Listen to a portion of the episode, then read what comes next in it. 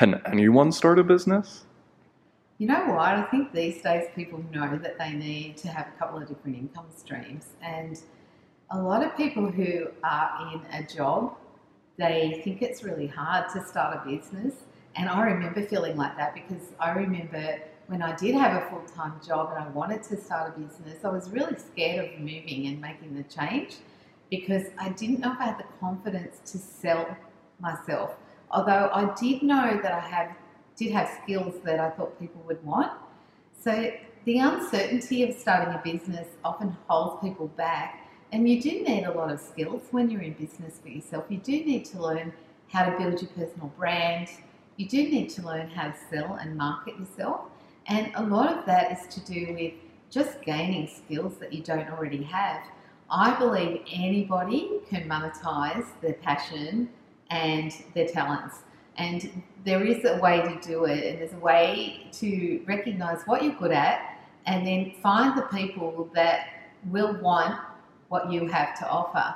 And I always say to people, there's something that you're passionate about, and sometimes they say, I don't know what I want to do, but most people do know what they want to do, they're just scared about whether it will work or not. And a lot of that is because our brain doesn't like uncertainty, so we're looking to try and find answers and then we go into fear mode when actually getting more information gives you clarity.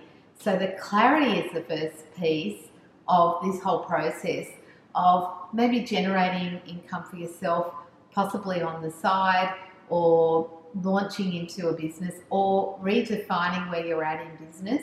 I think we go through these stages and transitions where we're uncertain about what's next and we feel frustrated. But the reason why we feel frustrated is because we're ready for the next level, but we're not quite sure how to do it. So, like anything, starting a business is about having a go, learning new skills, practicing them, getting better at it, and being agile in the process. The biggest thing that people struggle with in business is having that emotional agility and the courage to keep going when people say no to them. And people will say no to you. It's inevitable. I remember there's been times where I've pitched something and it hasn't come off, especially in the early days.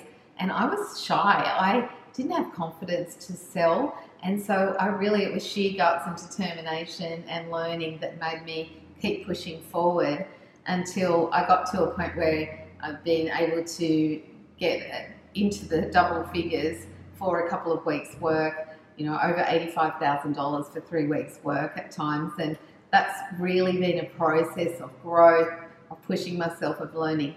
So you can use the skills, and I think, you know, the skills together with the mindset are the key to being successful in business.